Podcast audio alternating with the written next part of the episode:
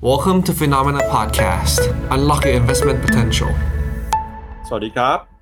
สวัสดีครับ ในข่าวเช้า Morning Brief นะครับ สรุปข่าวสำคัญเพื่อให้คุณพลาดทุกโอกาสการลงทุนครับ วันจันทร์ที่ 28 สิงหาคมครับ มาเจอกับเรา 2 คน ผมปั๊บเจรติคันติพะโล และพี่แบงค์ใช้นนท์การจันนันท์ครับ สวัสดีครับพี่แบงค์ครับ สวัสดีครับปั๊บครับ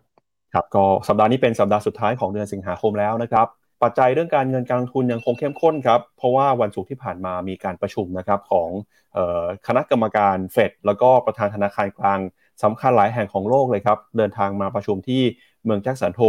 รัฐไวโอมิงของสหรัฐอเมริกา ซึ่งการประชุมในครั้งนี้เนี่ยเราก็เห็นสัญญาณนะครับการส่งเรื่องของการใช้นโยบายการเงิน ที่ยังคงมีความเข้มงวดต่อไป ไม่ว่าจะเป็นธนาคารกลางสหรัฐธนาคารกลางยุโรป แล้วก็ธนาคารกลางอังกฤษนะครับซึ่งเดี๋ยววันนี้เราจะมาสรุปกันครับว่า การประชุมที่แจ็คสันโฮในรอบ 2-3 วันที่ผ่านมาเนี่ยเกิดอะไรขึ้นบ้างนะครับ นอกจากนี้นะครับจะพาคุณผู้ชมไปดูกันครับกับผลกระทบที่เกิดขึ้นแล้วก็นโยบายด้านการเงิน หลังจากที่เศรษฐกิจโลกนะครับพึ่งพากันกับการใช้เงินดอลลาร์มาเป็นเวลายาวนาน ตอนนี้เนี่ยเราก็เห็นความพยายามนะครับของกลุ่ม b r i c ส์ครับที่เข้ามารวมตัวกัน เพื่อที่บอกนะครับว่าจะพยายามหาทาง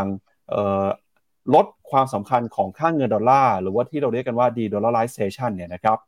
จะเป็นอย่างไร วันนี้มาติดตามรายละเอียดกันนะครับ รวมไปถึงข่าวการประกาศผลประกอบการของบริษัทจดทะเบียน แล้วก็ข่าวในบ้านเรานะครับ เรื่องที่สำคัญมากเลยก็คือ เรื่องของการจัดตั้งคอรมอครับ ล่าสุดเนี่ยนะครับสัปดาห์นี้เราน่าจะเห็นความคืบหน้าความชัดเจนเรื่องของการจัดตั้งคอรมอกันนะครับ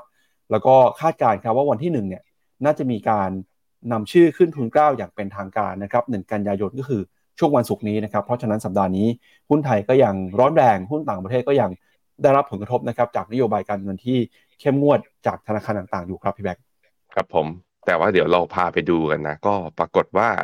วันศุกร์เนี่ยตลาดหุ้นอเมริกาเนี่ยสามารถปิดบวกได้โดยที่ VIX Index เนี่ยก็ไหลต่ำลงมา แต่ตัว Dollar Index เนี่ยยังสูงกว่าอยู่ที่ระดับประมาณ 104 เพราะฉะนั้นการดีด rebound ของตลาดหุ้นแต่ละตลาดเนี่ยน่าสนใจในเชิงเทคนิคเหมือนกันว่า เหมือนกับ S&P นะเหมือนจะเหมือนจะ อันนี้บอกย้ำๆยังไม่ยังยังไม่กล้าฟันธงเหมือนกันว่า เหมือนจะแบบว่าไม่อยากจะหลุดต่ำกว่า 4,003 อยากจะกลับมาเป็นขาขึ้น ซึ่งมีโอกาสนะครับว่าอย่างน้อยๆ ขอไปทดสอบที่ไฮเดิมของเมื่อตอนสิ้นเดือนกรกฎาก่อน 4,600 ถ้าผ่านได้ก็ previous high เลยก็คือจุดสูงสุดเดิมเมื่อตอนเดือนตุลาอ่าเมื่อตอนเดือนธันวาปี 2021 ก็จะมีโอกาสเพิ่มขึ้นเช่นเดียวกันอะใครถือหุ้นอยู่เริ่มคือยังพอรอลุ้นได้โดยเฉพาะตลาดหุ้นอเมริกานะครับ ครับอะงั้นเดี๋ยวเราไปดูภาพกัน ของสินทรัพย์ต่างๆนะครับในรอบสัปดาห์ที่ผ่านมาครับสัปดาห์ที่แล้วนะครับเป็นสัปดาห์ที่ตลาดจับตากันกับเรื่องของการประชุมแจ็คสันโฮโดยพ้องยิ่งของการประกาศใช้นโยบายการเงินจากธนาคารกลางสหรัฐนะครับสินทรัพย์ต่างๆ ก็เคลื่อนไหวผันผวนขึ้นไป แต่เราเห็นทองคำเนี่ยมีแรงซื้อกลับคืนขึ้นมานะครับสัปดาห์ที่แล้วราคาทองคำบวกขึ้นมาได้ 1.4%ถ้าดูตั้งแต่ต้นปีถึงปัจจุบัน ราคาทองคำยังบวกขึ้นมาอยู่ประมาณ 5%นะครับตลาดหุ้นของอังกฤษบวกขึ้นมา 1%ครับเดชนี S&P 500บวกขึ้นมา 0.8 แล้วก็ year to date นะครับตลาดหุ้นของสหรัฐเองเนี่ยดัชนี S&P 500ยังบวกขึ้นมาได้ 14%แล้วก็ที่บวกขึ้นมาต่อนะครับก็มี emerging market นะครับค่างเงินดอลลาร์ก็แข็งค่า ตลาดหุ้นโลกครับก็ปรับตัวบวกขึ้นมาได้นะครับนะสัญญาณสัปดาห์ที่แล้วแม้ว่าจะมีความกังวลกันแต่ตลาดหุ้นหลายประเทศ ปรับตัวบวกขึ้นมาได้ค่อนข้างดีนะครับแล้วก็ที่ปรับตัวลงไปเนี่ยก็คือราคาน้ำมันครับราคาน้ำมันสัปดาห์ที่แล้วติดลบไป 1.7%กังวลเรื่องของเศรษฐกิจจีนนะครับที่จะส่งสัญญาณชะลอตัว ทำให้ความต้องการใช้น้ำมันหายไปครับ ไปดูภาพรายตลาดบ้างครับ สัปดาห์ที่แล้วเนี่ยหนึ่งในตลาดที่ outperform มาก ๆ เลยครับพี่แบงก์ก็คือตลาดหุ้นไทยครับดัชนี SET Index สัปดาห์ที่แล้วบวกขึ้นมา 2.7%นะครับแต่อย่างไรก็ตามเนี่ยตั้งแต่ต้นปี year to date หุ้นไทยยังติดลบอยู่ โดยจนถึงปัจจุบันยังติดลบอยู่ประมาณ 6.5%สาเหตุสำคัญที่ทำให้หุ้นไทยปรับตัวบวกขึ้นมาได้นะครับก็เป็นการตอบรับการที่เรามีนายรัฐมนตรีคนใหม่นะครับคุณเศรษฐาทวีสินครับ ฟุตซี่ร้อยบวกขึ้นมา 1%นะครับเอสแอนด์พี500 ก็บวกขึ้นมา MSCI บวกขึ้นมา 0.7 นะครับยูโรซ็อก600 บวกขึ้นมา 0.7 ไต้หวัน เกาหลีใต้ ญี่ปุ่น ก็ปรับตัวบวกขึ้นมาได้ทั่วหน้าเลย แต่สัปดาห์ที่แล้วถ้าดูการบวกเนี่ย ก็จะเห็นว่าเป็นการบวกอยู่ในกรอบแคบๆ เป็นส่วนใหญ่ เวียดนามนะครับ เวียดนามบวกขึ้นมาได้ 0.5%ครับ แล้วก็ที่ปรับตัวลงไปหน่อยก็คือหุ้นจีนครับ หุ้นจีนสัปดาห์ที่แล้วยังติดลบอยู่ประมาณ 2%สำหรับไชน่าเอแชร์ครับ อือฮึ ครับผมก็จะเห็นว่าเซตอินเด็กนะบวกขึ้นมาก็คือรับข่าวเรื่องการจัดตั้งรัฐบาล แต่นอกนั้นเนี่ยก็จะเห็นว่าซี่ร้อยที่พอบวกได้ แต่ว่าต่ำกว่าเส้นค่าเฉลี่ยหนึ่งร้อยวัน S&P 500เนี่ยบวกได้ แต่ว่าก็อยู่ในช่วงของการปรับฐานแล้วก็เพิ่งบวกได้ตอนปลายสัปดาห์เมื่อวันพฤหัสวันศุกร์ที่ผ่านมา ในขณะที่ทางฝั่ง A share กับโอ้ฟิลิปปินส์นะฟิลิปปินส์เนี่ย year to date กลับมาติดลบเนี่ยใกล้ๆกับเราแล้ว ในขณะที่ตลาดหุ้นจีนเนี่ย ลบเมื่อสัปดาห์ที่แล้ว 2%ก็ทำให้ตัว A share นั้นติดลบ year to date เนี่ยประมาณ 4.2%มีฟื้นได้บ้าง แต่การยังคือยังไว้ใจไม่ได้แล้วก็ตลาดยังงงๆกันอยู่ แต่ว่าเช้าเนี้ยหลาย ๆ ตลาดเปิดมานะ โอเคทีเดียวอพามาดูที่หน้าจอผมหน่อยที่ขี่เปิดมาเช้านี้รับข่าวการประชุม Jackson Hole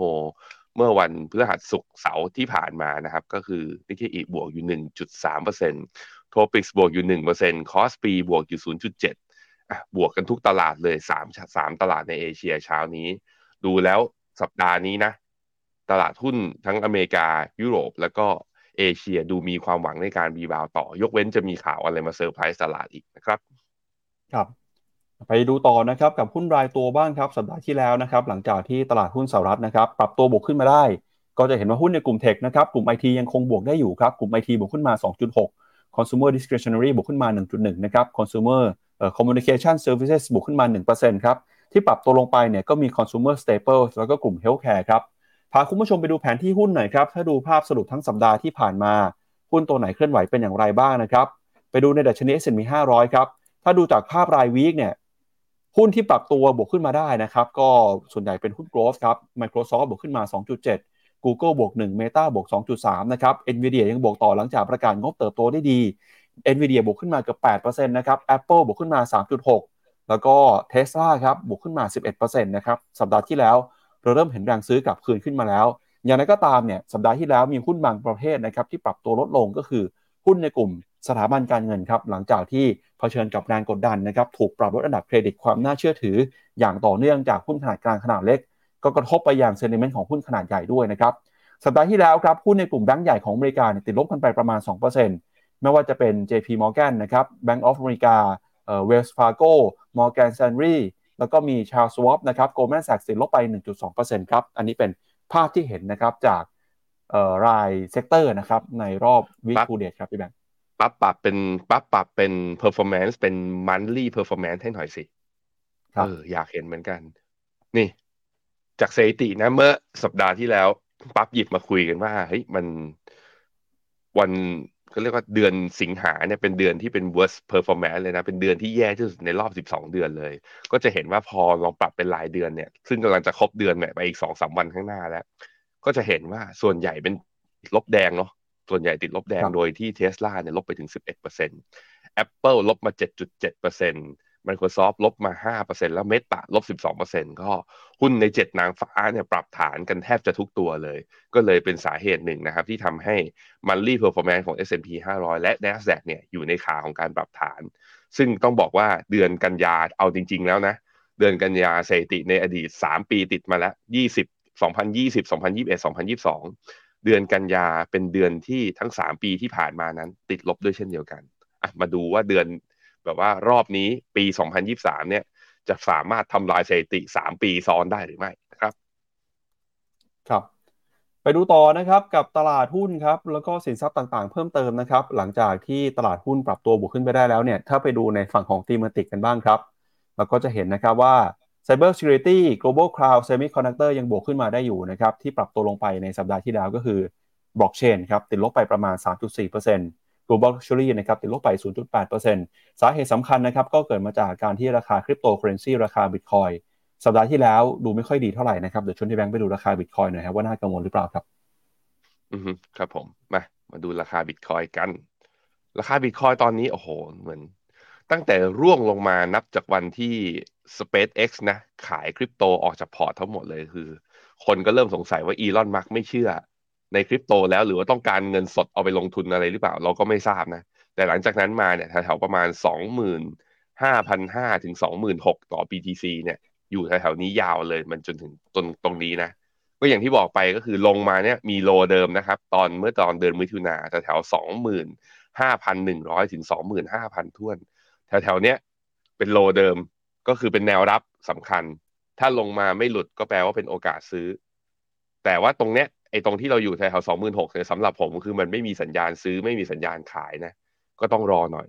ไม่ลงมา25,000ก็ต้องทะลุเหนือเส้นค่าเฉลี่ย200วันขึ้นไปให้ได้ อยู่ที่สิ่งไหนเกิดก่อน สิ่งนั้นก็เป็นสัญญาณซื้อให้กับใครที่ยังมีความหวังกับคริปโตอยู่นะครับ ครับไปดูต่อครับกับในฝั่งของ equity performance บ้างนะครับ ก็จะเห็นว่าสัปดาห์ที่แล้วหุ้นในกลุ่ม growth ครับยังบวกขึ้นมาได้ดีอยู่นะครับบวกขึ้นมาได้ประมาณ 1.2% quality stock บวก 0.9 momentum stock บวก 0.7 นะครับ แล้วก็หุ้น large cap บวกขึ้นมาได้ 0.6 ครับ กอง REIT ครับ ส่วนใหญ่บวกขึ้นมาได้นะครับ ยกเว้นกอง REIT ในบ้านเราที่ติดลบไปประมาณ 1.4%แล้วก็ไปดูกันนะครับ กับค่าเงินดอลลาร์ครับ สัปดาห์ที่แล้วนะครับ ค่าเงินดอลลาร์แข็งค่าขึ้นมา 0.7%แต่ที่แข็งมากกว่าค่างเงินดอลลาร์ก็คือค่างเงินบาทไทยครับ เงินบาทไทยเนี่ยก็ตอบรับนะครับกับเรื่องของการเมืองที่มีความคืบหน้ามากขึ้นแต่ถ้าเกิดดอลลาร์แข็งมีค่าเงินสกุลไหนอ่อนบ้างนะครับ ก็ปรากฏว่าค่าเงินปอนด์ ค่าเงินดองเวียดนาม ค่าเงินเยนอ่อนนะครับยูโรแคนาเดียนดอลลาร์สวิตฟรังแล้วก็ค่าเงินหยวนของจีนก็เปรียบเทียบกับดอลลาร์แล้วแทบจะไม่เปลี่ยนแปลงนะครับก็พอจัดตั้งรัฐบาลได้มีความชัดเจนมากขึ้น ความเชื่อมั่นกลับมาเงินบาทก็กลับมาแข็งนะครับเดี๋ยวชวนในแบงค์ไปดูค่าเงินบาทหน่อยครับ ครับผมตัว index ตัวเนี้ย คุณเจษคุณเจษฟังอยู่ไหม ถ้าฟังอยู่พิมพ์เข้ามาในคอมเมนต์หน่อยสิไอตัว Dollar Index เมื่อเทียบกับไอตัวบาทกับดอลลาร์นะ คุณเจษเขาใช้วิธีมองอย่างนี้ ถ้าดอลลาร์แข็งเนี่ยแล้วบาทเรายังยิ่งแข็งกว่าดอลลาร์เนี่ยแสดงว่า fund flow มันอยากไหลเข้าไทย เมื่ออยากไหลเข้าไทย แสดงว่ามีโอกาสเหมือนกันที่เม็ดเงินจะไหลเข้าตลาดหุ้นหรือเปล่า อันนี้คือคำถามที่น่าสนใจนะฮะเพราะเวลาดอลลาร์แข็งเนี่ยมันทำให้สกุลหลักๆอ่อนใช่ไหมแต่ว่าบาทยันแข็งได้มากกว่าดอลลาร์แสดงว่านักลงทุนต่างชาติมองเรา คือมองเราดีกว่าที่มองกับดอลลาร์ซะอีกอะตอนนี้ตอน แต่ว่าเอาจริงๆเนี่ยถ้าลองมามองดูวันพฤหัสกับวันศุกร์เนี่ย มีบาทเราเนี่ยมีกลับมาอ่อนค่าเบาๆ อยู่ที่แถวๆประมาณ 35.1 บาทต่อดอลลาร์นะตอนนี้ แต่ว่าทั้งสัปดาห์มันแข็งมาตลอดไง เพราะนั้นดีดอ่อนค่ามา 2 วันมาเลยยังทำให้ weekly performance ยังเป็นแข็งค่าอยู่ ซึ่งพอมาดูตลาดหุ้นไทยอะพี่ปั๊บมันก็เห็นสัญญาณชัด เพราะว่าหุ้นไทยเมื่อวันศุกร์ก็บวกต่ออีกเกือบเกือบสามจุด ขึ้นมาปิดที่หนึ่งพันห้าร้อยหกสิบซึ่งเป็นบริเวณที่จุดสูงสุดเมื่อเทียบกับตั้งแต่วตอนวันที่สองสิงหาคือตอนต้นเดือน ถ้าทะลุผ่านแถวนี้ได้ ผมคิดว่าเส้นค่าเฉลี่ย 200 วันก็คือ ยืนยันมาตลอดนะว่าถ้า election rally เกิด หรือว่าไทยจัดตั้งรัฐบาลได้เนี่ยแถวแถวพันห้าร้อยแปดสิบถึงพันหกเนี่ย หุ้นไทยมีโอกาสขึ้นมา ซึ่งก็น่าจะขึ้นมาแหละ และถ้าขึ้นมาก็แปลว่าเป็นจังหวะของคนที่มองเล่นสั้นนะ คืออาจจะถือยาวอาจจะไม่ค่อย อาจจะไม่ค่อยคอมฟอร์ตหรือว่าไม่ค่อยสบายใจเท่าไหร่เพราะตรงนี้อะลองลากให้ดูพันห้าร้อยหกสิบขึ้นไปพันหกคือมีสี่สิบจุดใช่ไหมสี่สิบจุดแต่คิดเป็นอัพไซด์อยู่ที่ประมาณสองจุดสี่เปอร์เซ็นต์สองจุดสี่เปอร์เซ็นต์มันไม่เยอะเพียงพอที่อาจจะซื้อเป็นเวฟใหญ่ ๆ แต่สำหรับใครที่เก่งกำไรหรือว่าหาหุ้นเจอแล้วว่านี่คือหุ้นเป้าหมายที่เราจะลงทุนนะ น่าสนใจ อะนี่คุณเจษเข้ามาแล้ว คุณเจษเขาบอกว่าใช้วิธีคือเอาหนึ่ง USD T อ่า USD กับไทยบาทนะ แล้วก็เอามาหารตัวดอลลาร์อินเด็กซ์อีกทีหนึ่ง ถ้าเส้นนี้เป็นขึ้นเนี่ย relative แสดงว่าบาทเนี่ยแข็งกว่าแนวโน้มของตัวค่าเงินดอลลาร์ เท่ากับเซ็ตมีแนวโน้มขึ้น จากกระแสเงินลงทุนต่างชาติ ขอบคุณคุณเจษมากที่เข้ามาแสดงทัศนะณตอนนี้วันนั้นมุมมองระยะสั้นน่าสนใจครับ เพราะว่าในทางสัญญาณทางเทคนิคเนี่ย ออกจาก downtrend line มาแล้ว ได้ buy สัญญาณจาก MACD แล้ว ทะลุเส้นค่าเฉลี่ย 100 วันแล้ว แถมบาทแข็งค่ากว่า Dollar Index ทุกอย่าง confirm ว่าพันหกมีความเป็นไปได้ครับ ครับ ไปดูต่อนะครับกับความเคลื่อนไหวของผลตอบแทนพันธบัตรรัฐบาลบ้างครับ ล่าสุดนะครับสัปดาห์ที่แล้วบอลยูอายุ 2 ปีของสหรัฐให้ผลตอบแทนเพิ่มขึ้น 13.5 basis point นะครับแต่บอลยู10 ปีเนี่ยดูเหมือนจะปรับตัวลงไปสวนทางครับ 1.9 basis point บอลยูตัวสั้นพุ่งแต่บอลยูตัวยาวปรับลงไปแบบนี้สะท้อนสัญญาณอะไรบ้างนะครับพี่แบงค์หนึ่งในนั้นก็มาจากการที่ธนาคารกลางสหรัฐส่งสัญญาณครับใช้นโยบายการเงินเข้มงวดต่อไป แต่ทำไมบอลยูสั้นถึงปรับตัวบวกขึ้นมา ส่วนทางบอลยูตัวยาวพี่แบงค์ลองวิเคราะห์หน่อยครับ ก็บอลยูตัวสั้นที่ปรับตัวลงนะ ที่อะไม่ใช่ที่ปรับตัวขึ้นมาค่อนข้างเยอะหน่อยเนี่ยก็คือเป็นตัวสะท้อนของตัวแจ็คสันโฮเพราะว่าเฟดเนี่ยก็คือคุณโจโรพาวเวลพูดชัดเลยพี่ปั๊บ บอกว่ายังจะสู้กับเงินเฟ้อ แล้วก็มีแนวโน้มที่จะขึ้นอีกเพราะว่าเงินเฟ้อตรงนี้ยังประมาทไม่ได้มันยังอยู่ในระดับสูง แต่ในขณะที่บอลยูตัวยาวเนี่ยตัว 10 ปีจะเห็นว่าลบลงมาสัปดาห์ที่ผ่านมา 1.9 basis point percent change ลงมาเนี่ยบอลยูตัวยาวถ้าปรับกลับตัวลงมาสะท้อน นักลงทุนอาจจะกังวลกับภาวะเศรษฐกิจ ก็เลยมองว่าหาสินทรัพย์ปลอดภัยในการเข้าลงทุนชั่วคราวดีกว่า แต่ผมพามาดูกราฟยาวๆดีกว่าฮะ ตัวสองปีเราได้อยู่ที่ประมาณห้าเปอร์เซ็นตนะห้าเปอร์เซ็นตรงนี้ โอ้โห ถ้านับเป็นกราฟวีคbond yield สองปีห้าเปอร์เซ็นต์เนี่ยจุดสูงสุดนับตั้งแต่ปีสองพันหกพี่ปั๊บตะตองนี้นะ ถ้าทะลุขึ้นไปในขณะที่ bond yield สิบปีเนี่ยเป็นจุดสูงสุดนับตั้งแต่ประมาณปีสองพันเจ็ดอยู่ที่ประมาณสี่จุดสองสามอะสี่จุดสองห้าแต่สัปดาห์ที่แล้วเนี่ย bond yield สิบปีทะลุขึ้นไปถึงสี่จุดสามหกเพราะนั้นก็ทั้งจริง ๆ แล้ว ถึงแม้เหมือน bond yield สิบปีจะมีแบบว่าปรับฐานลงมาแต่ยังอยู่ในระดับสูงใกล้เคียงระดับประมาณสิบหกปีที่ผ่านมา เพราะฉะนั้น bond yield ที่ยังดีดขึ้นอยู่ตรงนี้ก็ยังเป็นตัวหนึ่งที่อาจจะทำให้นักลงทุนในมองไปตลาดหุ้นเนี่ย อาจจะยังมองลบได้อยู่โอ้โหต้นทุนสูงขึ้นมาขนาดนี้ แล้วเศรษฐกิจสหรัฐจะรอดจาก recession ได้หรือเปล่า ซึ่งก็ต้องค่อยๆ ติดตามกันไปนะครับ ครับเอาละครับงั้นเดี๋ยวเรามาดูกันนะครับกับสรุปผลการประชุม Jackson Hole ครับเมื่อสัปดาห์ที่ผ่านมา ว่าบุคคลสำคัญนะครับในแวดวงการเงินการลงทุนของโลก มีการพูดถึงนะครับการใช้นโยบายการเงินกันอย่างไรบ้าง ไปเริ่มต้นนะครับกับมุมมองของประธานธนาคารกลางสหรัฐก่อนครับ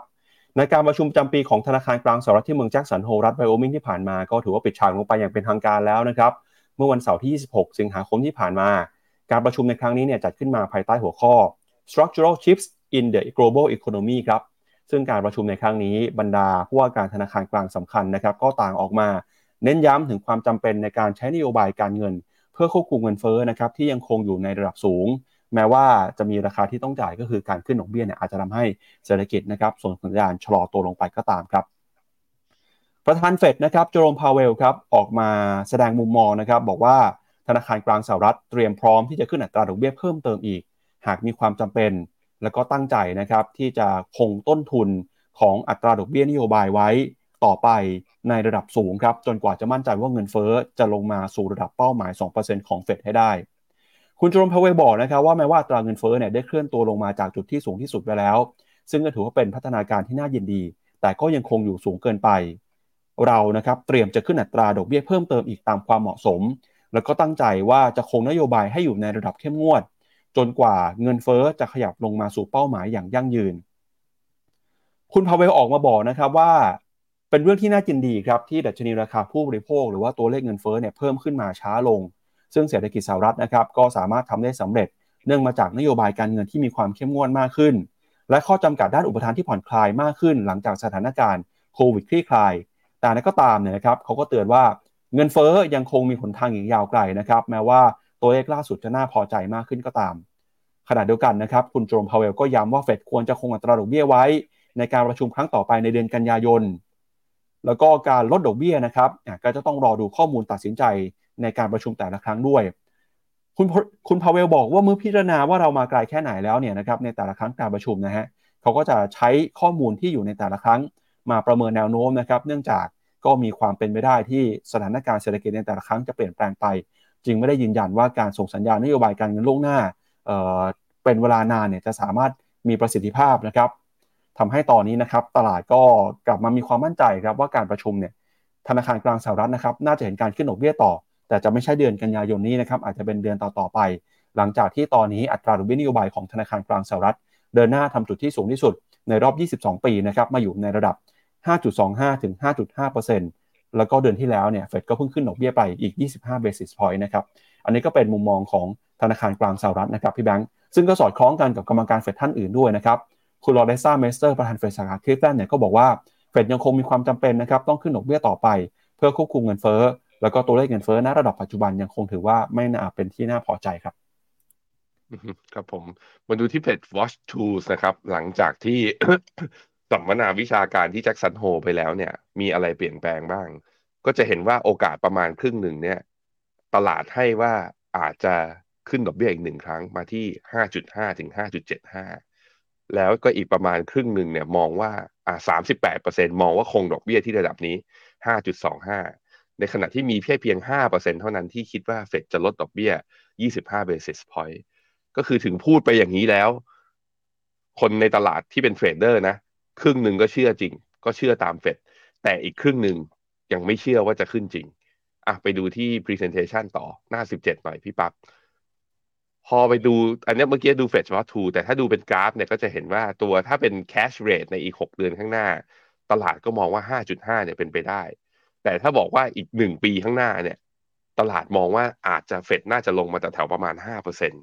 นั่นแสดงให้เห็นว่าเทรดเดอร์ยังค่อนข้างสงสัยว่า เฟดจะขึ้นดอกเบี้ย หรือว่าจะค้างดอกเบี้ยได้นานจริงหรือ เพราะว่ายิ่งค้างนานหรือยิ่งอยู่ในระดับบนมากเกินไปเอฟเฟกต่อการจับจ่ายใช้สอยของคนที่ดอกเบี้ยต้นทุนมันสูงขึ้นมาอย่างเงี้ยเขาจะทนกันไหวจริงเหรอ ตลาดก็เลยยังคาดว่า โอกาสที่เฟดจะลดดอกเบี้ย ถึงแม้ปีนี้ไม่ลด ปีหน้าก็ลดอยู่ดีนะฮะอะมาดูต่อครับ แต่ว่าในมุมของเฟดนะเฟดทำงานเขาบอกเขาบอกว่าทำงานเฟสแรก เริ่มเห็นผลแล้วนั่นก็คือ ตัวเลขทั้ง CPI และ PCE นั้นลงมาลงมาต่ำกว่าระดับตัว Fed Fund Rate Fed Fund Rate อยู่ที่ 5.5 PCE ตอนนี้อยู่ที่ 4.1 ในขณะที่ CPI เดือนล่าสุดคือเดือนกรกฎาที่ผ่านมาอยู่ที่ 3.18 ทั้ง 2 ตัวต่ำกว่า Terminal Rate อ่าไม่ใช่ต่ำกว่า Fed Fund Rate แล้วเรียบร้อย คราวนี้แล้ว Terminal Rate จะอยู่ที่ไหนดูหน้าต่อไป ตลาดนะ ตอนนี้ คาดการว่าจุดสูงสุดของดอกเบี้ยของเฟดเนี่ยจะอยู่ที่ 5.66 จริง ๆ มันก็คือค่ากลางของ 5.5 ถึง 5.75 ในขณะที่เฟดฟันเรทตอนนี้อยู่ที่ 5.5 เพราะนั้นขึ้นดอกเบี้ยอีกหนึ่งครั้งตลาดเชื่อว่ามีโอกาส แต่เมื่อกี้ให้ดู watch FedWatch Tool ไปแล้วว่า จนถึงปลายปีเนี่ยเชื่อแค่ครึ่งเดียวนะ คนอีกครึ่งตลาดไม่เชื่อว่าเฟดขึ้นได้นะครับ ครับ มีประเด็นเพิ่มเติมนะครับ หลังจากที่คุณเจอโรมพาเวลประธานเฟดส่งสัญญาณขึ้นดอกเบี้ยต่อสิ่งที่เกิดขึ้นก็คือค่าเงินดอลลาร์แข็งค่าครับชวนพี่แบงค์ไปดูค่าเงินดอลลาร์ผ่าน Dollar Index หน่อยนะฮะก็ตอนนี้เนี่ยเราจะเห็นว่าดอลลาร์ครับเดินหน้าแข็งค่าขึ้นมาอย่างต่อเนื่องเลยครับ ล่าสุดเนี่ยก็คือทำจุดแข็งค่ามากที่สุดนะครับพุ่งทำนิวไฮในรอบ 5 เดือนไปแล้วครับไปดูดอลลาร์หน่อยนะครับดอลลาร์จะแข็งได้อีกแค่ไหนนะครับครับ นี่คือตัวค่าเงินดอลลาร์ฮะอะสตัวลับหค่าน้าจเงิอนดอด้ลวยลานะร์คตรัอบนนี้อยู่ที่ร้อยสี่ครับ ตอนนี้อยู่ที่ร้อยสี่ดีดขึ้นมาเมื่อวันพฤหัสนะพี่ปับ๊บดีดขึ้นมาตอนนั้นเนี่ยศูนย์จุดหกสองอะศูนย์จุดหกหนึ่งเปอร์เซ็นพอวันศุกร์เนี่ยบวกขึ้นไปต่ออีกศูนย์จุดหนึ่งเก้าคือดีดตอบรับการประชุมแจ็คสันโฮก่อน แต่พอฟังสปีชแล้วก็ค้างอยู่ที่บริเวณนี้ อันนี้เป็นจุดหนึ่งที่น่าสนใจคือดอลลาร์ยังแข็งต่อ แต่เราเห็นแล้วว่าตัว weekly performance เนี่ยสินทรัพย์ที่ให้ผลตอบแทนเป็นบวก เยอะที่สุดเมื่อเทียบกับสินทรัพย์อื่นกลายเป็นทอง คือทองบุทองบวกในเวลาที่ดอลลาร์แข็งสองตัวนี้เคลื่อนไหวในทางเดียวกันเมื่อไหร่ไม่ค่อยดีนะ เพราะว่านี่คือสินทรัพย์ปลอดภัยอะแต่มันกลายเป็นดอลลาร์แข็งทองบวก แต่หุ้นบวกด้วยอะงงกันไปตามๆกันนะตอนนี้ ยังตอบอะไรไม่ได้ไม่ได้มาก แต่ว่าสิ่งหนึ่งที่ดอลลาร์แข็งก็คือ เฟดส่งสัญญาณชัดเจนครับ ยังสู้กับเงินเฟอ้อต่อไปครับผม ครับ จากธนาคารกลางสหรัฐไปแล้วนะครับ ซึ่งเป็นชาติมหาอำนาจที่มีเศรษฐกิจขนาดใหญ่ที่สุดในโลกครับ ไปดูธนาคารกลางชาติอื่นๆบ้างครับ ว่าเขาส่งสัญญาณอย่างไรในการประชุมแจ็คสันโฮที่ผ่านมานะครับ ก็การประชุมครั้งนี้เนี่ยผู้ว่าการธนาคารกลางสำคัญของโลก ล้วนแต่เดินทางไปร่วมประชุมแล้วก็เข้าไปแสดงความคิดเห็นกันนะครับ เดี๋ยวเราไปสรุปของ ECB BOE แล้วก็ BOJ กันบ้างครับไปเริ่มต้นกันกับ ECB ก่อนนะครับธนาคารกลางยุโรปคุณคริสติลากาดนะครับก็บอกในการประชุมแจ็คสันโฮว่า ECB จะยังคงอัตราดอกเบี้ยไว้ที่ระดับสูงต่อไปตราบเท่าที่จำเป็น เพื่อให้เงินเฟ้อกลับเข้าสู่ระดับเป้าหมายนะครับคุณคริสตินลากาดก็บอกว่าในยุคแห่งความไม่แน่นอนเนี่ยเป็นสิ่งสำคัญมากที่ธนาคารกลางต่างๆ จะต้องสร้างความมั่นคงให้กับเศรษฐกิจ แล้วก็รับประกันเสถียรภาพของราคานะครับในสภาพแวดล้อมปัจจุบัน ECB จะยังคงกำหนดดอกเบี้ย ในระดับเข้มงวดต่อไปตราบที่จที่จำเป็น เพื่อให้ตราเงินเฟ้อกลับคืนขึ้นมาสู่เป้าหมายที่ 2%ให้ได้นะครับ โดยการประชุมของ ECB ครั้งล่าสุด 27 กรกฎาคมที่ผ่านมา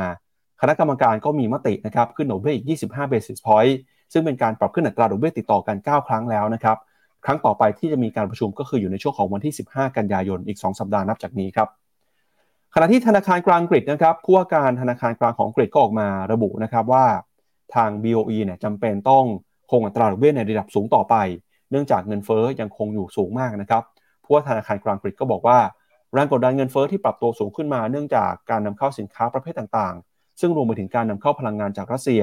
ทำให้สถานการณ์ดังกล่าวเนี่ย ECB จำเป็นนะครับต้องใช้นโยบายการเงินในระดับเข้มงวดต่อไป โดยต้นทุนในการนำเข้านะครับจะปรับตัวลงมาอย่างรวดเร็ว จนทำให้สามารถปรับนโยบายการเงินได้หรือไม่สำหรับผู้ว่าการธนาคารกลางอังกฤษแล้วเนี่ยก็คือคิดว่าต้นทุนหรือว่าราคาสินค้าต่างๆ จะไม่ลดลงอย่างรวดเร็ว เพราะฉะนั้นนะครับการคงดอกเบี้ยในระดับสูง จึงเป็นสิ่งที่สำคัญมาก โดย ECB นะครับถือว่าเป็นหนึ่งในชาติที่ใช้นโยบายการเงินเเข้มงวดนะครับ BOE ก็เข้มงวดไม่แพ้กันครับ BOE เนี่ยมีการขึ้นอัตราดอกเบี้ยไปแล้ว 14 ครั้งนะครับ จนปัจจุบันเนี่ยสูงสุดในรอบประมาณ 16 ปี มาอยู่ที่ระดับ 5.25%ครับ แล้วก็เงินเฟ้อของอังกนะครับยังคงอยู่สูงอยู่ครับ ปัจจุบันยังคงอยู่ที่ 6.8%แต่อย่างก็ตามก็มีคนที่สวนทางนะครับก็คือธนาคารกลางของญี่ปุ่นหรือว่า BOJ ครับ คุณคาซูโออุเอดะครับผู้ว่าการธนาคารกลางของญี่ปุ่น ระบุในการประชุมแจ็คสันโฮบอกว่าที่ผ่านมานะครับเงินเฟอ้อของญี่ปุ่นยังคงขยายตัวช้ากว่าเป้าหมายของ BOJ นี่จึงเป็นเหตุผลที่ BOJ ยังคงต้องเดินหน้าใช้นโยบายการเงิน ผ่อนคลายต่อไป โดยมองว่าเงินเฟอ้อของญี่ปุ่นเนี่ยยังคงอยู่ต่ำกว่าระดับเป้าหมายนะครับ 2%ของ BOJ จึงจำเป็นต้องใช้นโยบายการเงินผ่อนคลาย แต่นั้นก็ตามถ้าไปดูตัวเลขจากคอ CPI นะครับซึ่งเป็นมาตรวัดเงินเฟอ้อที่ไม่รวมราคาในหมวดอาหาร ปรับตัวขึ้นมา 3.1%นะครับ แล้วก็เดือนมิถุนายนเนี่ยก็ขยายตัวได้ 3.3%โดยธนาคารกลางญี่ปุ่นนะครับถือว่าเป็นหนึ่งในประเทศไม่กี่ประเทศของโลกครับที่ยังคงใช้นโยบายการเงินผ่อนคลาย แล้วก็มีมาตรการกระตุ้นเศรษฐกิจอยู่นะครับ ก็ถือว่าเป็นการปิดฉากครับการประชุมแจ็คสันโฮที่ทั่วโลกเฝ้าจับตา ผ่านมุมมองของคณะกรรมการธนาคารกลางที่สำคัญ แล้วก็ผู้ว่าการธนาคารกลางขนาดใหญ่ของโลก ไม่ว่าจะเป็นธนาคารกลางสหรัฐ ธนาคารกลางยุโรป ธนาคารกลางอังกฤษ แล้วก็ธนาคารกลางญี่ปุ่นครับพี่แบงค์อืมครับผม ตัวธนาคารกลางยุโรปคือ ECB เนี่ย ปรับขึ้นดอกเบี้ยมาติดต่อกัน 9 ครั้งแล้วนะครั้งล่าสุดก็คือเมื่อปลายเดือนกรกฎาที่ผ่านมาตอนนี้อยู่ที่ 3.75 ถึง 4.25 มาดูที่หน้า 21 หน่อย คืองานของทางฝั่ง ECB เนี่ย คล้ายๆกับว่าวิ่งตามเฟดมา พี่ปับ๊บวิ่งตามเฟดคือวิ่งยังไงก็คือว่าเอ่อตอนนี้ดอกเบี้ยนโยบายเขาอยู่แถวๆ3.75 แต่ถามว่าเงินเฟอ้อเป็นยังไงบ้าง เงินเฟอ้อยังสูงกว่าดอกเบี้ยนโยบาย เงินเฟอ้อของเขาเนี่ยตอนนี้อยู่ที่แถวๆ ถ้าเป็นตัว headline inflation นะ อยู่ประมาณห้าเปอร์เซ็นกว่าๆ ในขณะที่ core inflation นั้นสูงกว่า headline inflation อยู่นิดๆ เพราะฉะนั้นมันคือถ้าเฟดอะแม้แต่ว่าเฟดที่ PCE และตัว CPI เนี่ยต่ำกว่าเฟดฟันเรทแล้ว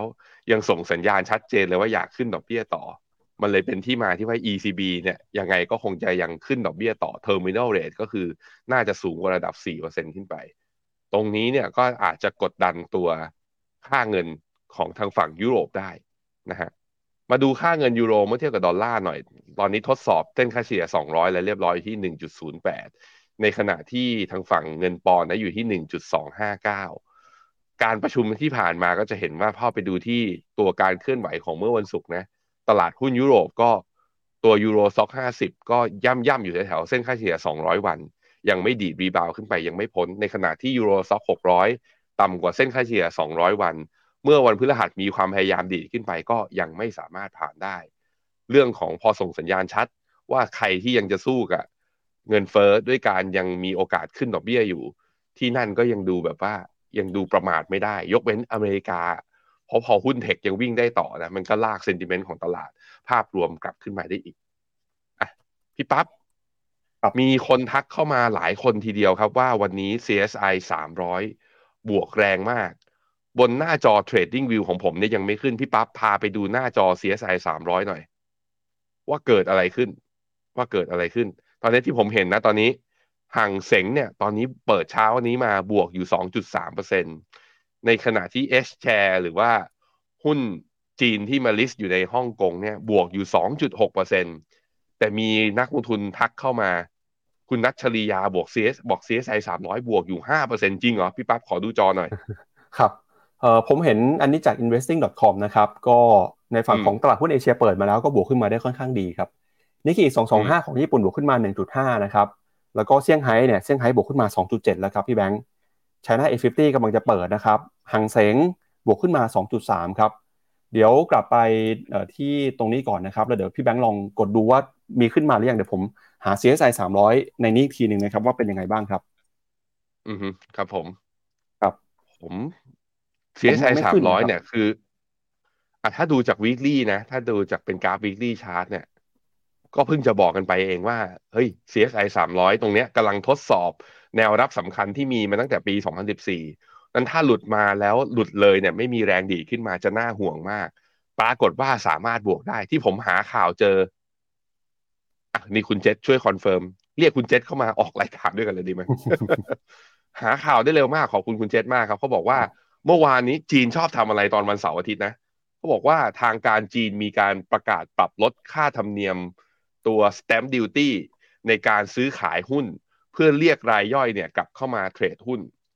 ค่าอากรสแตมหรือว่าค่า stamp duty เนี่ยอาคิดอยู่ที่ประมาณ 0.1 ของมูลค่าการซื้อขาย อ๋อ ก็คือพอปรับลดมันก็แปลว่าค่าธรรมเนียมในการเทรด ก็คือต้นทุนในการซื้อขายเนี่ยลดลง เมื่อต้นทุนในการซื้อขายลดลง มันก็เลยมีความหวังไงโวลุ่มเทรดก็เลยอาจจะกลับมาอาจจะกลับมาคึกคักอีกทีหนึ่งขอขอบคุณ นักข่าวภาคสนามของเราด้วยนะครับ คุณเจษดาสุขทิศ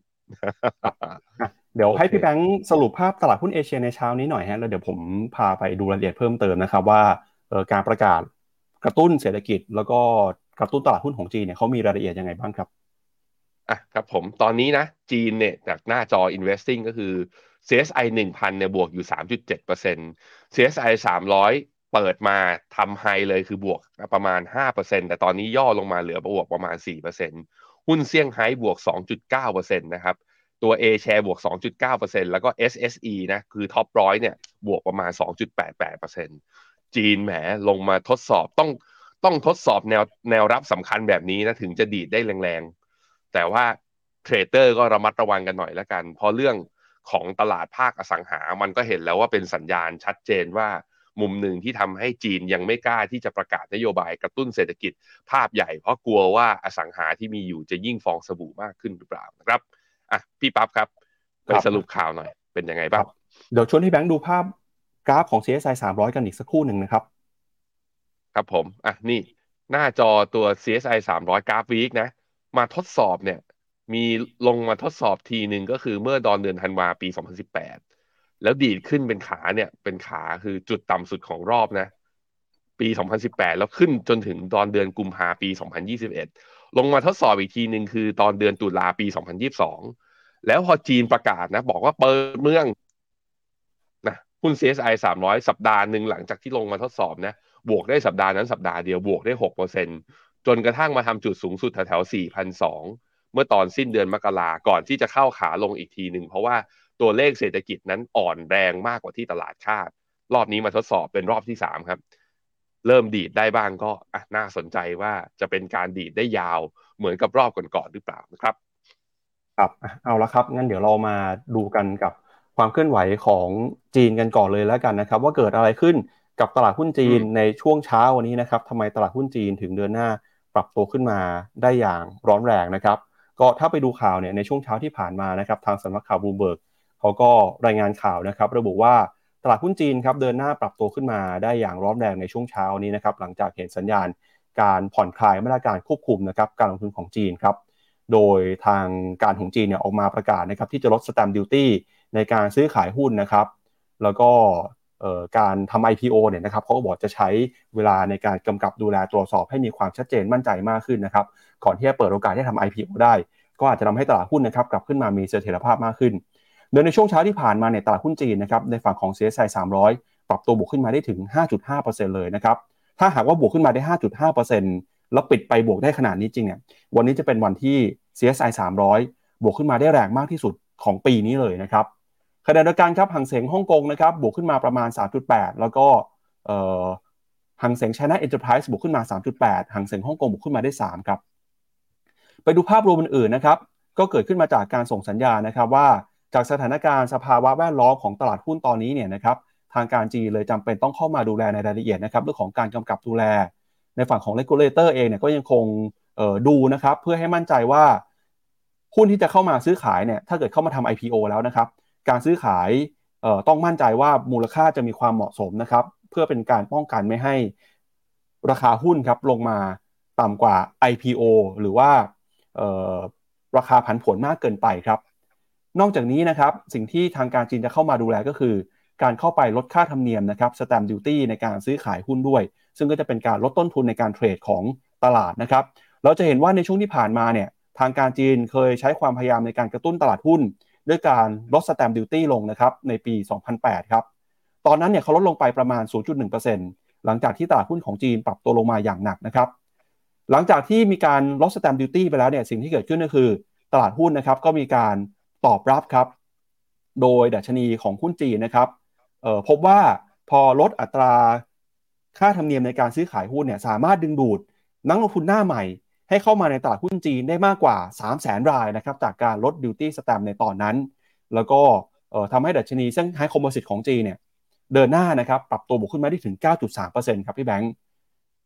อาจจะเป็นการตีความของตลาดนะครับ ว่าการลด ลดสแตมดิวตี้เนี่ยจะเป็นการส่งสัญญาณนะครับว่าทางการจีนเตรียมการจะเข็นมาตรการเข้ามากระตุ้นตลาดหุ้นต่อเนื่องนะครับพอเกิดเหตุการณ์แบบนี้แล้วเนี่ยก็เลยกลายเป็นทริกเกอร์ครับทำให้ตลาดกลับมาแห่กันซื้อนะครับตลาดหุ้นจีนในช่วงของเช้านี้ เดี๋ยวเราต้องติดตามดูกันต่อไปนะครับว่าหุ้นจีนเนี่ยจะสามารถปรับตัวรักษาระดับในแดนบวก ร้อนแรงแบบนี้ได้ตลอดทั้งวันหรือเปล่าครับอันนี้กราฟผมมาแล้วมากัดครับมาที่หน้าจอผม Trading View มาแล้วฮะ อ๋อ เปิดบวกมาห้าจุดสี่เปอร์เซ็นตนี่มันมาอยู่ที่แท่งนี้เลยนะ โอ้โห กระโดดข้ามทั้งเส้นค่าเฉลี่ยยี่สิบวันแล้วก็ห้าสิบวันขึ้นมาเลยเฮ้ย บวกอย่างนี้สักสามวันได้ไหมสามวันก็สิบห้าเปอร์เซ็นหลายคนหลุดดอยแน่นอนเลย แต่ต้องระวังนะ เป็นการบวกวันไทม์หรือเปล่านะฮะ จริง ๆ แล้วคือส่งสัญญาณมาก่อนหน้านี้เนี่ย จีนใช้ลมปากในการส่งสัญญาณมาตลอดนะ ที่มีการส่งสัญญาณชัดเจนต่อตลาดหุ้นคือวันที่ 18 สิงหาคือสุกก่อนหน้านี้ ก็คือ SEC เนี่ยเปิดเผยว่าพยายามจะสนับสนุนให้มีการซื้อหุ้นคืน แล้วก็สนับสนุนการลงทุนระยะยาวเพื่อสนับสนุน ให้นักลงทุนรายย่อยเนี่ยเข้ามาซื้อก็คือคล้ายๆ กับมีใบสั่งอะให้ทางฝั่งโบรกเกอร์มีการแล้วก็บริษัทที่มีกำไรเนี่ยแล้วมี cash เหลือเนี่ยซื้อหุ้นคืนคือทำ buy back หน่อย เพื่อเพิ่ม ROE มันตลาดจะได้มีความน่าสนใจมากขึ้น อันนั้นก็คือมันเป็นแค่สัญญาณนะว่าว่าขอการสนับสนุน แต่มารอบนี้เนี่ยการประกาศยกเว้นอากรแสตมป์หรือตัว duty free เนี่ยเป็นการสัญญาณชัดเจนคือ เหมือนกับมาตรการจีนเริ่มเห็นแล้วว่า ถ้าจะพยุงหุ้นอาจจะไม่ต้องไปลดไอตัวดอกเบี้ย reserve requirement ratio MLF หรือ LPR อะไรอย่างนั้นหรือเปล่า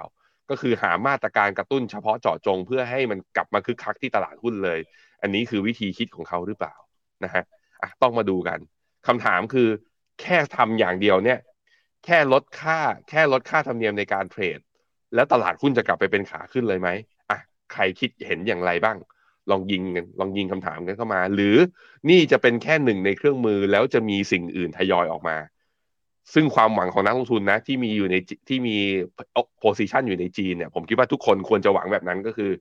นี่น่าจะเป็นเพียงแค่มาตรการหนึ่งแล้วควรจะมีมาตรการอื่นๆทยอยออกมา ไม่งั้นจีนจะยังไม่ใช่ขาขึ้นที่แท้จริงนะครับครับชวนให้แบงค์ไปดูข้อมูลเพิ่มเติมนะครับของตลาดหุ้นเอเชียในเช้านี้กันอีกครั้งหนึ่งครับว่า หลังจากที่เห็นสัญญาณการปรับตัวบวกขึ้นมานะครับของตลาดหุ้นจีนแล้วเนี่ยตลาดอื่นๆนะครับเขามีการตอบรับกันยังไงบ้าง เดี๋ยวเราไปดูที่ตลาดหุ้นของญี่ปุ่นก่อนนะครับเช้านี้ดัชนีนิกเกิ225 ก็ปรับตัวบวกขึ้นมาได้ร้อนแรงนะครับบวกขึ้นมา 1.5%แล้วก็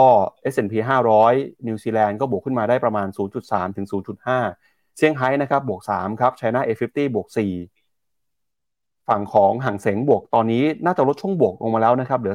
2.5 แล้วก็ตลาดอื่นๆนะครับก็ปรับตัวบวกขึ้นมาตามครับเกาหลีใต้ก็บวกนะครับส่วนอินเดียกับเวียดนามยังไม่เปิดครับ โดยในสุดสัปดาห์ที่ผ่านมาเนี่ยเวียดนามกับอินเดียก็ยังติดลบอยู่นะครับ อืม ครับผม โอ้ ปั๊บดูมาดูไส้เทียน CSI สามร้อยดิ ครับ คือเปิดบวกห้าจุดสี่เปอร์เซ็นก็จริงนะ แต่แป๊บเดียวได้แท่งสีแดงยาวเลยก็คือว่าเปิดไฮจะปิดโลหรือเปล่า จะปิดโลหรือเปล่า คือถ้าเป็นอย่างนี้เนี่ยความหวังคือถึงบวกแรงแต่แท่ง candle stick แท่งสีแดงนี้แปลว่า มีแต่คนขายใส่นะ ก็ต้องมาดูครับว่าแรงขายเนี่ยจะทำให้ตัวตลาดหุ้นจีนยังสามารถปิดบวกได้ไหม ถ้ายังปิดบวกได้เลยแถวระดับสามสี่เปอร์เซ็นผมคิดว่ามีลุ้น แต่ถ้าเปิดห้าเปอร์เซ็นแล้วปิดต่ำกว่าสองเนี่ย อันนี้อันตรายแล้ว แสดงว่าคนอยากขายมากกว่าคนอยากซื้ออีปั๊บครับ ก็เดี๋ยวลุ้นกันครับว่าหุ้นจีนจะสามารถรักษาโมเมนตัมแบบนี้ได้ตลอดทั้งวันหรือเปล่านะครับอ่าระหว่างนี้ครับไปดูสดเลยนะรายการรายการเรานานๆทีจะมี breaking news อะไรมามันๆสนุกสนุกคึกคักนะเทรดไม่ทันนะดิประเด็นคือแหมมาตอนแบบว่าผมไม่ได้ morning brief อยู่ใช่ไหมอยู่หน้าจอแล้วเทรดไปด้วยได้ไหมครับ เอาจริง ๆ ครับพี่แบงค์จริงๆเมื่อเช้าข่าวนี้มันเกิดขึ้นมาตั้งแต่เช้ามืดแล้วนะฮะ แต่ตลาดหุ้นยังไม่เปิดครับ คือตอนผมเห็นว่าเออเขาลดลดดิวตี้สแตนเนี่ยก็ไม่คิดว่าจะเป็นเรื่องใหญ่ครับ คือเออเออจริงเห็นด้วยจริงจริงเมื่อเช้าเห็นแล้วฮะว่ามันมีข่าวนี้แต่ไม่คิดว่ามันจะทำให้ตลาดหุ้นบวกขึ้นมาได้แรงขนาดนี้นะครับ ก็เราไม่ได้เห็นจีลดมาเนี่ยตั้งแต่ปี 2008 นะครับ มันกี่สิบปีแล้วฮะสิบเอ่อครับสิบเกือบสิบห้าปีอะครับ แล้วพอมันเกิดข่าวนี้ขึ้นมาก็เลย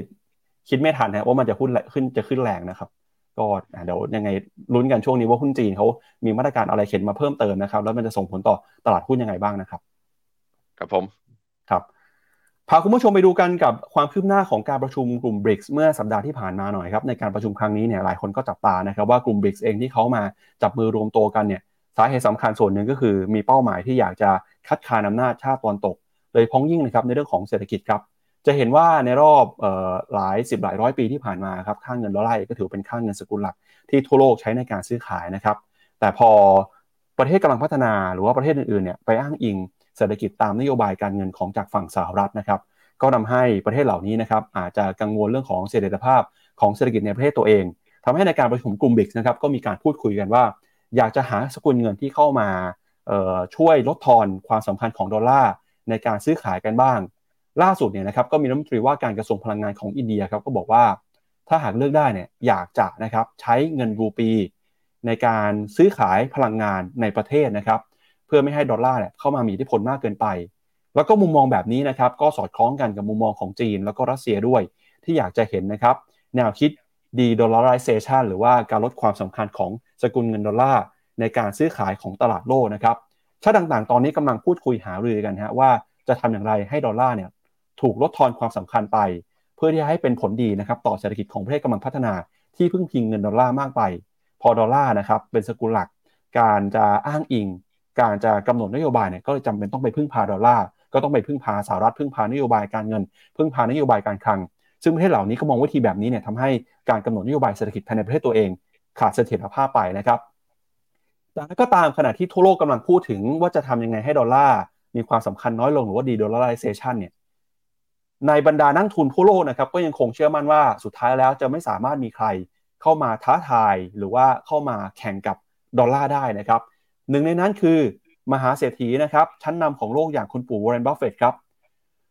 คุณปู่วอร์เรนบัฟเฟตเนี่ยได้เคยทำนายอนาคตของดอลลาร์ไว้นะครับบอกว่าดอลลาร์เนี่ยจะแข็งค่ามากขึ้น แล้วสุดท้ายแล้วก็จะไม่มีเงินสกุลไหนครับที่จะมีโอกาสเข้ามาโค่นล้มดอลลาร์ได้จากตำแหน่งนี้นะครับคุณปู่วอร์เรนบัฟเฟตครับเคยทำนายเรื่องนี้ไว้เนี่ยกับ Business Insider ในปี 2558 ว่าดอลลาร์จะยังคงครองอันดับหนึ่งแล้วก็ครองตลาดสกุลเงินหลักของโลกได้อีกอย่างน้อย 50 ปี ถ้าหากว่าเป็นไปตามที่คุณปู่วอร์เรนบัฟเฟตพูดจริงเนี่ยนะครับเราก็จะเห็นดอลลาร์ยังคงเป็นสกุลเงินหลักของโลกนะครับยาวนานต่อเนื่องไปจนถึงปี 2608 ครับ อันนี้เป็นพุทธศักราชนะครับ 2608 ถ้าเกิดเป็นพุทธศักราชเนี่ยก็อยู่ที่ประมาณปี 2070 ถึง 2080 เลยนะครับ คุณปู่บอกว่าตอนนี้ไม่เห็นวิแววเลยครับว่าจะมีเงินสกุลไหนจะเข้ามาท้าทายได้นะครับ แต่อะไรก็ตามเนี่ยเขาก็บอกว่าแต่มันก็ไม่มีความแน่นอนร้อยเปอร์เซ็นต์นะครับก็มันก็มีโอกาสครับที่จะมีเงินสกุลอื่นเข้ามาท้าทายไม่ว่าจะเป็นเงินหยวนเงินรูปีเงินรูเบิลหรือเงินสกุลอื่นๆเนี่ยแต่เขาก็เชื่อมั่นว่ายังคงต้องใช้เวลาอีกหลายสิบปีนะครับกว่าที่เงินสกุลเหล่านี้จะสามารถเข้ามาแข่งขันกับดอลลาร์ได้ครับพี่แบงค์อืมโอเคครับ ข่าวเรื่องเขาเรียกปรากฏการณ์เรื่องการพยายามลดอำนาจของดอลลาร์หรือกระบวนการที่เรียกว่า de-dollarization เนี่ยมีมานับตั้งแต่เฟด ออกไอตัวนโยบาย QE นะตอนปี 2008 ทุกคนก็บอกว่า เฮ้ยอยู่ดี you เป็นธนาคารกลาง you เป็นเจ้าโลกแล้ว you ทำแบบนี้ยังไง ทุกคนถืออยู่เป็นเงิน reserve เงินทุนสำรอง แต่ตัวเองปั๊มเงินดอลลาร์ออกมาในระบบเพิ่มขึ้นอย่างนี้ มันก็เลยมีแนวคิดในการว่าดอลลาร์ควรจะอ่อนค่าในระยะยาว เพราะสิ่งไหนที่มี value สิ่งไหนที่มีมูลค่า สิ่งนั้นควรจะมีปริมาณจำกัด การปั๊มเงินออกมาแบบนี้มันไม่จำกัด แต่ถามว่าจนถึงตอนตอนจุดนั้นจนถึงวันนี้เนี่ย ปริมาณเงินดอลลาร์ที่เยอะขึ้นมาเนี้ยมันก็ยิ่งเป็นความต้องการหรือว่ามันยิ่งเป็นเขาเรียกว่าทำให้คนเนี่ยยังมีความต้องการ แล้วก็กลัวว่าดอลลาร์จะยิ่งเจ๊งกันไปใหญ่หรือเปล่า นั่นแหละนะ ก็เลยเกิดเป็นไอเรื่องของดอลลาร์ควรจะอ่อนค่าดีดอลลาร์ไลซ์ควรจะเกิดขึ้นเนี่ย ก็มีผู้ท้าชิงหลายคนเนาะก็มีทั้งยูโรซึ่งตอนนี้ยูโรอะผมมีให้ดูกราฟนี้ หน้ายี่สิบสามพี่ปั๊บ เขาบอกว่ากระบวนการใช้ดอลลาร์เมื่อเทียบกับยูโรนะ ในการชำระเงินระหว่างประเทศ หรือเขาเรียกว่า international payments เนี่ย อันนี้ซอสคือแหล่งในการโอน transfer เงินระหว่างประเทศคือ SWIFT จะเห็นว่าดอลลาร์ตอนนี้นะปริมาณการโอนเงินระหว่าง SWIFT เนี่ย ตอนนี้คือฉีกห่างจากยูโร เพราะนั้นใครที่บอกว่ายูโรจะเป็นเขาเรียกว่าเป็น target ของการที่แบบว่าใครไม่ถือดอลลาร์มาถือยูโรอันนี้เลิกคิดเนี่ยชัดเจนว่าปริมาณการใช้ดอลลาร์ ยังสูงขึ้นอย่างต่อเนื่องอะงั้นเป็นบิตคอยน์ไหมอะมาดูหน้าตาบิตคอยน์ที่หน้าจอผม ดูเป็นกราฟ week การที่บิตคอยน์เนี่ยดีดขึ้นมานะ ตอนปี 2020 ยังอยู่แถวหมื่น แล้วขึ้นไปหกหมื่นตอนปี 2021 แล้วลงมาแถวๆเนี้ยสองหมื่นหกนี่คือเคอร์เรนซีเหรอ มันก็คงไม่ใช่เคอร์เรนซีถูกไหมมันก็เป็น investment asset ตัวหนึ่ง แต่เราจะถือเพื่อ hold value ระยะยาว ผมคิดว่าคนเป็นธนาคารกลาง ทุกคนมันไม่ใช่รับความเสี่ยงกับความผันผวนแบบนี้ได้ มันก็ยังหาไม่ได้ เพราะฉะนั้นผมคิดมันก็เป็นอย่างที่อ่าที่ประชุมบริกนั่นแหละ ผมคิดว่าเป็นอย่างที่อ่ารัฐมนตรีกระทรวงพลังงานของอินเดียกล่าวไว้ก็บอกว่า เขาก็หาทางในการกระจายความเสี่ยงจากการที่จะไปผูกหรือว่าพึ่งพิงกับดอลลาร์มากเกินไปอยู่ แต่การจะยกเลิกหรือล้มเลิกการถือดอลลาร์ไปเลยนั้น ไม่ใช่ทางเลือก แล้วมันไม่ใช่ทางรอด เพราะว่าดอลลาร์จะยังมีอิทธิพลต่อเศรษฐกิจโลกต่อไปนั่นคือความเห็นของที่ประชุมบริกนะครับ ครับ ไปดูต่อนะครับเรื่องของเศรษฐกิจจีนครับตอนนี้เศรษฐกิจจีนน่ากังวลแค่ไหนนะครับแม้ว่าวันนี้ตลาดหุ้นจีนจะปรับตัวบวกขึ้นมาเนี่ยแต่ก็มีประเด็นข่าวที่น่าสนใจนะครับก็คือเรื่องของผลประกอบการที่อยู่ในบริษัทจดทะเบียนของจีนครับ ในช่วงของสุดสัปดาห์ที่ผ่านมานะครับมีหนึ่งบริษัทที่รายงานผลประกอบการกันไปก็คือเหมยถวนครับเหมยถวนเนี่ยถือว่าเป็นผู้ทำธุรกิจนะครับขนส่งอาหารยักษ์ใหญ่ของจีนครับกิน Market Cap รวมกันอยู่ที่ประมาณ 70%ครอบคลุมไปยังธุรกิจนะครับเรียกรถยนต์ ส่งอาหาร จองโรงแรม แล้วก็สื่อบันเทิงต่างๆ ด้วยนะครับปรากฏว่าล่าสุดเนี่ยเหมยถวนนะครับราคาหุ้นติดลบไปประมาณ 5%หลังจากที่ CEO คุณหวังซิ่งนะครับออกมาเตือนว่า แนวโน้มนะครับในไตรมาสที่ 3 ธุรกิจส่งอาหารจะยังคงมีรายได้ชะลอตัวลงไป แม้ว่าในช่วงไตรมาสที่ 2 ที่ผ่านมาเหมยถวนนะครับจะรายงานผลประกอบการเติบโตแข็งแกร่ง มีรายได้เติบโตขึ้นมาถึง 33%นะครับมาอยู่ที่ 67,000 ล้านหยวน แล้วก็กำไรนะครับอยู่ที่ประมาณ 4,600 ล้านหยวนครับโดยผลกระทบนะครับของรายได้ในไตรมาสถัดๆไปเนี่ยจะมาจากความเปลี่ยนแปลงนะครับเรื่องของสภาพภูมิอากาศ ในช่วงเดือนที่แล้วเนี่ยเราเห็นข่าวน้ำท่วมในจีนมีพายุไต้ฝุ่นนะครับส่งผลกระทบต่อการทำธุรกิจของเหมยถวนด้วย นอกจากนี้นะครับในฝั่งของผู้บริโภคเองเนี่ยก็ตัดสินใจนะครับชะลอการจับจ่ายใช้สอย ในช่วงที่เศรษฐกิจจีนยังคงมีความไม่แน่นอน แล้วก็เขาก็คาดนะครับว่าในช่วงต่อไปนี้เนี่ยคนจีนครับจะไปทานอาหารนอกบ้านมากขึ้นนะครับ อาจจะส่งผลกระทบต่อการทำธุรกิจฟู้ดเดลิเวอรี่ครับ โดยปัจจุบันนะครับ รายได้ของเมยถัวเนี่ยฟื้นตัวขึ้นมาเติบโตจากไตรมาสก่อนหน้า แต่ไตรมาสสามมีแนวโน้มลดลงไป ขณะที่ Fitch Ratings ออกมาปรับลดคาดการณ์การเติบโตเศรษฐกิจของจีน ในปีนี้ลงว่าจะเติบโตอยู่ที่ระดับ 5.6%ซึ่ง CEO ของเมยถวนก็ยืนยันนะครับว่าตอนนี้จะเข้าไปขยายธุรกิจ ผ่านการลงทุนในฝั่งของเทคโนโลยีมากขึ้น ไม่ว่าจะเป็น AI นะครับหรือว่าการขนส่งที่ไร้คนขับครับอันนี้ก็ถือว่าเป็นความเคลื่อนไหวของธุรกิจในจีนที่สะท้อนถึงความมั่นใจแล้วก็การเติบโตของเศรษฐกิจครับพี่แบงค์ ครับผมผมคิดว่าตอนนี้หุ้น food delivery จะกลายเป็น indicator ชั้นดีนะ ของในหลาย ๆ ประเทศเลยถ้าประเทศนั้นมี ซึ่งมันมีกันแทบทุกประเทศเนี่ยแหละว่า การจับจ่ายใช้สอยหรือการบริโภคภายในประเทศนั้นเป็นอย่างไร การที่ตรงผู้บริหารของเหม่ยถวนออกมามี guidance แบบนี้ก็แสดงว่าจีนเนี่ยยังคือเขาเรียกว่ายังชะลออยู่นะเศรษฐกิจยังไม่ได้ฟื้นตัวอย่างที่คาด แต่ถ้าเรามาดูที่กราฟของตลาดไอตัวเหม่ยถวนเช้านี้นะพี่ปั๊บก็ดีขึ้นมาตามตลาดเสีย ในตอนนี้บวกอยู่ประมาณ 3.5%แต่ก็ยังไม่ถึงจุดสูงสุดของเมื่อตอนวันวันพฤหัสเนี่ยบวกไปถึง 7%แล้ววันศุกร์ลบลงมา 5.5%ตอนนี้ยังไม่แตะระดับประมาณ 140อ่าฮ่องกงดอลลาร์ตอนนี้ตัวเหมยถวนเนี่ยเทรดอยู่ที่ตลาดห้องห่างเสงนะครับ ครับ ไปดูแนวโน้มรายได้จากบูมเบิร์กกันหน่อยครับก็ไตรมาสหนึ่งไตรมาสสองนะครับแนวโน้มรายได้ปรับตัวบวกขึ้นมาอย่างต่อเนื่องเลยนะครับ ก็บวกขึ้นมาได้ประมาณ 33%ในไตรมาสที่ผ่านมา แล้วถ้าไปดูในบรรดาหุ้นต่างๆเนี่ยนะครับจะเห็นว่าในกลุ่มเทคโนโลยียักษ์ใหญ่ของจีนครับคนที่ outperform มากที่สุดนะครับตั้งแต่ต้นปีที่ยังบวกขึ้นมาได้อยู่เนี่ยก็มีเพียงแค่ไป่ตู้เท่านั้นแต่บวกนี่คือบวกน้อยมากนะครับแทบจะไม่ถึง 5%ส่วนที่เหลือครับอาลีบาบาเนี่ยราคาแทบจะไม่บวกแล้วในปีนี้นะครับส่วนเหม่ยถวนกับ JD.com เนี่ยติดลบกันไปตั้งแต่ 20-40%เลยครับ อืมครับผมซึ่งไป่ตู้เนี่ยจะประกาศงบออกมาวันพรุ่งนี้วันอังคาร นะก็เดี๋ยวเรามาดูกันว่าไป่ตู้ออกก็เป็นอีกตัวหนึ่งว่ากิจกรรม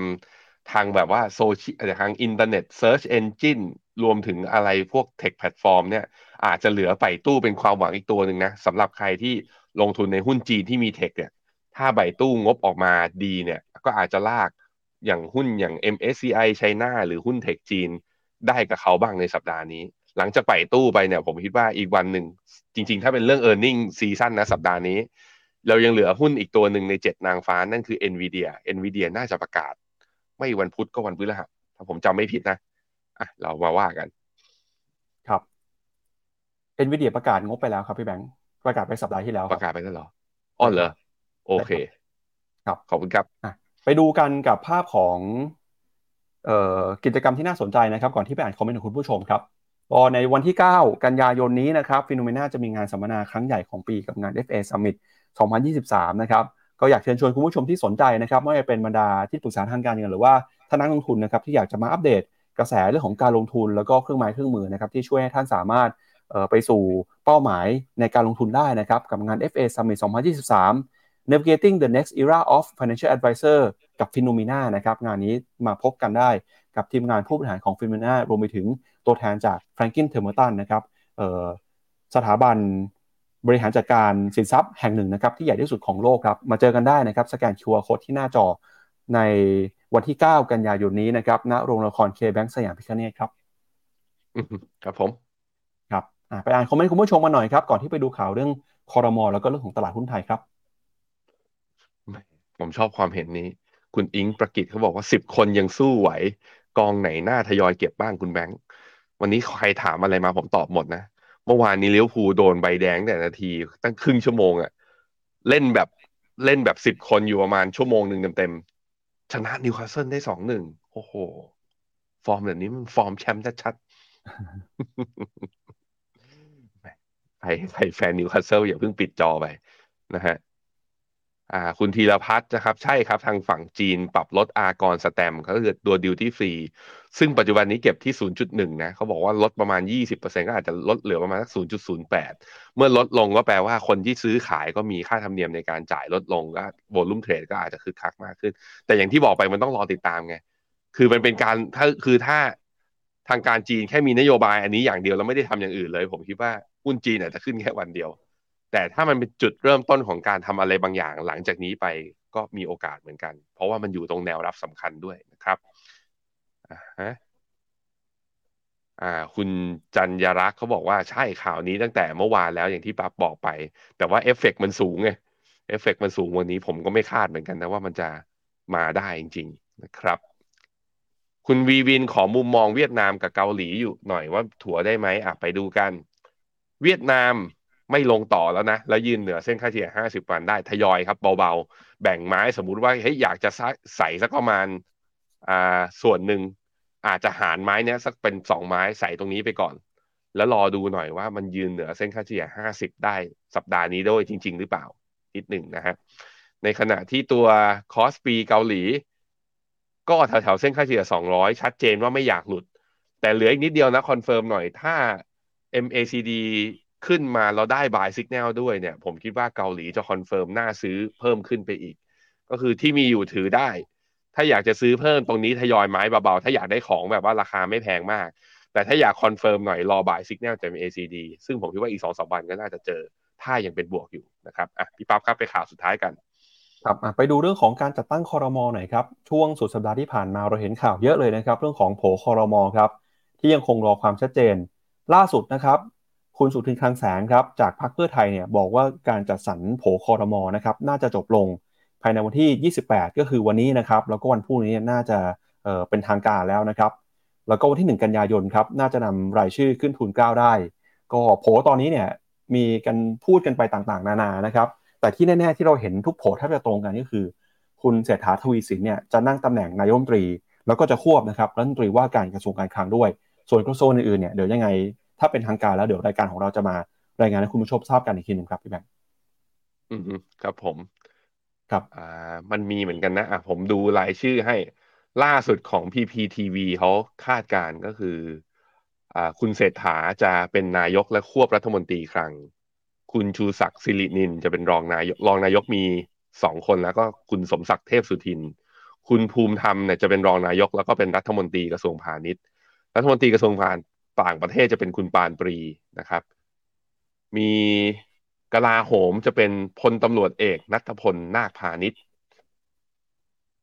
นายแพทย์ชลนานอ่า หัวหน้าพักเพื่อไทย จะได้เป็นรัฐมนตรีสาธารณสุขนะ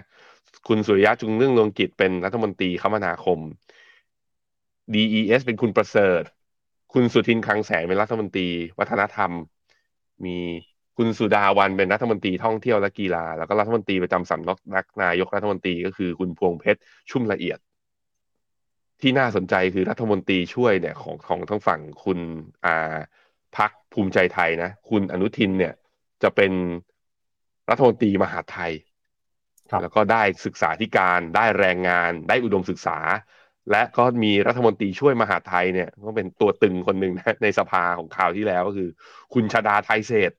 ก็บอกว่ามีติดโผเข้ามาด้วยเช่นเดียวกัน อันนี้คือโผนะยังไม่เป็นทางการรอประกาศอีกครั้งหนึ่งครับ ครับแล้วก็มีข่าวอัปเดตเพิ่มเติมอีกเรื่องหนึ่งในสัปดาห์ช่วงสุดสัปดาห์ก็คือเรื่องของการขึ้นภาษี VAT ครับมีข่าวเรื่องของสภาพัฒน์นะครับที่เสนอกระทรวงการคลังขึ้นภาษี VAT เพื่อเป็นการแก้ไขปัญหาการออมสำหรับผู้สูงอายุนะครับจาก 7%เนี่ยขึ้นเป็น 10%ฮะแล้วก็ส่วนภาษีมูลค่าเพิ่มเนี่ยจะมีการออกกฎหมายเฉพาะนะครับแต่ล่าสุดนะครับคือทางกระทรวงการคลังครับคุณพรชัยธีรเวชผู้อำนวยการสำนักงานเศรษฐกิจการคลังเนี่ยยืนยันแล้วนะครับว่าตอนนี้ กระทรวงการคลังยังไม่มีนโยบายที่จะปรับขึ้นภาษี VAT ตามที่มีการเสนอหรือว่ามีข่าวออกมาแต่อย่างใดครับพี่แบงก์ก็น่าจะเป็นความชัดเจนในอีกระยะหนึ่งนะฮะเรื่องของการขึ้นภาษี VAT ที่มักจะถูกหยิบยกมาพูดกันปีหนึ่งเนี่ยหลายครั้งเลยนะครับ แล้วก็มาปิดท้ายกันกับข่าวในวันนี้ครับคือความเคลื่อนไหวของตลาดหุ้นไทยครับ มาสรุปกันหน่อยครับว่าในช่วงครึ่งปีแรกตลาดหุ้นไทยผลการดำเนินงานเป็นยังไงบ้าง ก็ปรากฏนะครับว่า ครึ่งปีแรกผลประกอบการของตลาดหุ้นไทยครับดัชนีเซ็ตอินดี x หุ้นที่จดทะเบียนอยู่ในตลาดหุ้นเซ็ตนะฮะก็คือหดตัวไปครับกำไรติดลบไป 27%นะครับจากเรื่องของราคาน้ำมันแล้วก็ค่าการกลั่นที่ลดลงไปครับ คุณแมนพงษ์เสนานรงค์นะครับรองผู้จัดการหัวหน้าสายงานผู้ออกหลักทรัพย์ตลาดหลักทรัพย์แห่งประเทศไทยระบุว่าจำนวนบริษัทจดทะเบียน 764 บริษัท คิดเป็น 92%จากทั้งหมดนะครับ มีการนำส่งงบการเงินไปเป็นที่เรียบร้อยแล้วนะครับ พบว่า มีบจที่รายงานกำไรสุทธิอยู่ทั้งหมด 577 บริษัท คิดเป็น 75%ของบจที่นำส่งงบการเงิน แล้วก็ผลการดำเนินงานงวดครึ่งแรกของปีนะครับ เทียบกับช่วงเดียวกันของปีก่อนเซตครับมียอดขายอยู่ที่ 8,339 ล้านบาท ขออภัยฮะ อยู่ที่8ล้าน3 3 9 0 0 0 ล้านบาท 8.3 ล้านล้านบาท ลดลงไป 2.8%โดยต้นทุนการผลิตเนี่ยปรับเพิ่มขึ้นมาเล็กน้อยนะครับ ขณะที่ ค่าการใช้จ่ายในการขายแล้วก็การบริหารปรับตัวเพิ่มขึ้น โดยเศรษฐกิจหลังโควิดนะครับส่งผลให้บริษัทมีกำไรจากการดำเนินงานหลัก แล้วก็กำไรสุทธิลดลงไป ไปดูสรุปข้อมูลที่น่าสนใจกันนะครับ ว่าผลประกอบการรอบนี้เนี่ยเป็นยังไงบ้าง แล้วก็น่ากังวลแค่ไหนนะครับสำหรับแนวโน้มของตลาดหุ้นไทยครับถ้าไปดูนะครับเปรียบเทียบไตรมาสครึ่งปีแรกของปีนี้กับครึ่งปีแรกของปีที่แล้วครับก็เห็นว่าที่บวกขึ้นไม่ได้เนี่ยคือต้นทุน ที่บวกขึ้นมาคือต้นทุนการขายแล้วก็ค่าใช้จ่ายนะครับ ส่วนในฝั่งของยอดขายเนี่ยลดลงไป 2.8 กำไรสุทธินะครับ ภาพรวมมาทัดสุดท้ายติดลบไป 26%ครับ โดยราคาน้ำมันแล้วก็ค่าการกลั่นที่ลดลงมาเนี่ยกระทบต่อธุรกิจพลังงานแล้วก็ปิโตรเคมีครับ แต่หากถ้าไม่รวมกับธุรกิจพลังงานนะครับ จะพบว่ายอดขายขยายตัวอยู่ที่ประมาณ 4.5%ส่วนภาคบริการที่เกี่ยวข้องกับการท่องเที่ยว บริษัทก็เผชิญกับความท้าทายมากขึ้นนะครับ ตอนนี้ต้นทุนต่างๆ ยังคงเดินหน้าปรับตัวเพิ่มสูงขึ้นมา ก็เป็นความท้าทายนะครับของเศรษฐกิจแล้วก็หุ้นไทยจากต้นทุนการผลิตที่เพิ่มสูงขึ้นครับพี่แบงค์อืมครับผมอะต้องมาดูกันฮะว่า confirm ที่กราฟเซตกันอีกทีนึงว่าถ้าเราจะหวังเราจะหวังอะไรได้บ้างนะหนึ่งได้ buy signal จาก MACD แล้วสองก็คืออ่าทะลุขึ้นมาเหนือ downtrend channel ที่ปกคลุมมาตั้งแต่เดือนเมษาสามแถมยิ่งทะลุขึ้นมาเหนือเส้นค่าเฉลี่ยหนึ่งร้อยวันนับตั้งแต่วันที่